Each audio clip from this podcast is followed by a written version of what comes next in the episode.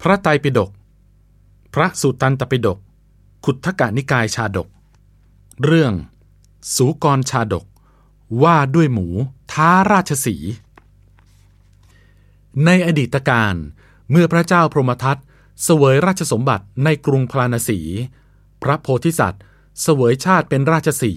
อาศัยอยู่ในถ้ำภูเขาใกล้หิมะวันตะประเทศ ในที่ไม่ไกลภูเขานั้น มีสุกรเป็นอันมาก อาศัยสระแห่งหนึ่งอยู่ พระดาบททั้งหลายก็อาศัยสระนั้นอยู่บนบรรณาศาลา อยู่มาวันหนึ่ง ราชสีฆ่าสัตว์ มีกระบือและช้างเป็นต้น ตัวใดตัวหนึ่งเคี้ยวกินเนื้อจนเพียงพอแล้ว ลงไปยังสระน้ำดื่มแล้วก็ขึ้นมา ขณะนั้นสุกรอ้วนตัวหนึ่ง เที่ยวหาอาหารอยู่แถวสระนั้น ราชสีเห็นสุกรอ้วนตัวนั้นจึงคิดว่า สักวันหนึ่ง เราจะกินเจ้าสุกรตัวนี้ แต่มันเห็นเราเข้า มันจะไม่มาอีก ดังนี้ เพราะกลัวมันจะไม่กลับมา จึงขึ้นจากสะแล้วหลบไปเสียข้างหนึ่ง สุกรมองดูราชสีแล้วคิดว่า ราชสีนี้พอเห็นเราเข้า ก็ไม่อาจจะเข้าใกล้เพราะกลัวเรา จึงหนีไปเพราะความกลัว วันนี้แหละ เราควรจะต้องต่อสู้กับราชสีนี้ ว่าแล้วก็ชูหัวร้องเรียกราชสีให้มาต่อสู้กัน กล่าวคาถาแรกว่า สหาย เราก็มีสี่เท้า แม้ท่านก็มีสี่เท้า จงกลับมาสู้กันก่อนเถิดสหาย ท่านกลัวหรือจึงหนีไปน่ะ ราชสีได้ฟังคำท้าของสุกรนั้นจึงกล่าวว่า สหายสุกร วันนี้เราไม่สู้กับท่าน แต่จากนี้ไปเจ็ดวันจงมาสู้กันในที่นี้แหละ แล้วก็หลีกไป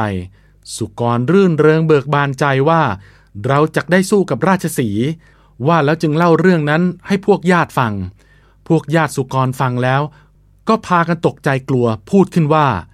เจ้าจะพาพวกเราทั้งหมดให้ถึงความชิบหายกับคราวนี้แหละ เจ้าไม่รู้จักกำลังของตัว จะหวังสู้กับราชสีราชสีจักมาทำให้เราทั้งหมดถึงแก่ความตาย เจ้าอย่าทำกรรมอุกอาจนักเลย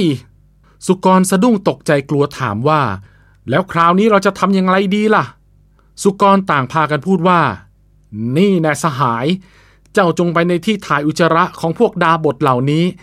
แล้วเกลือกตัวเข้าที่คูดเน่า รอให้ตัวแห้งสักเจ็ดวัน ถึงวันที่เจ็ดจงเกลือกตัวให้ชุ่มด้วยน้ำค้าง แล้วมาก่อนราชสีมา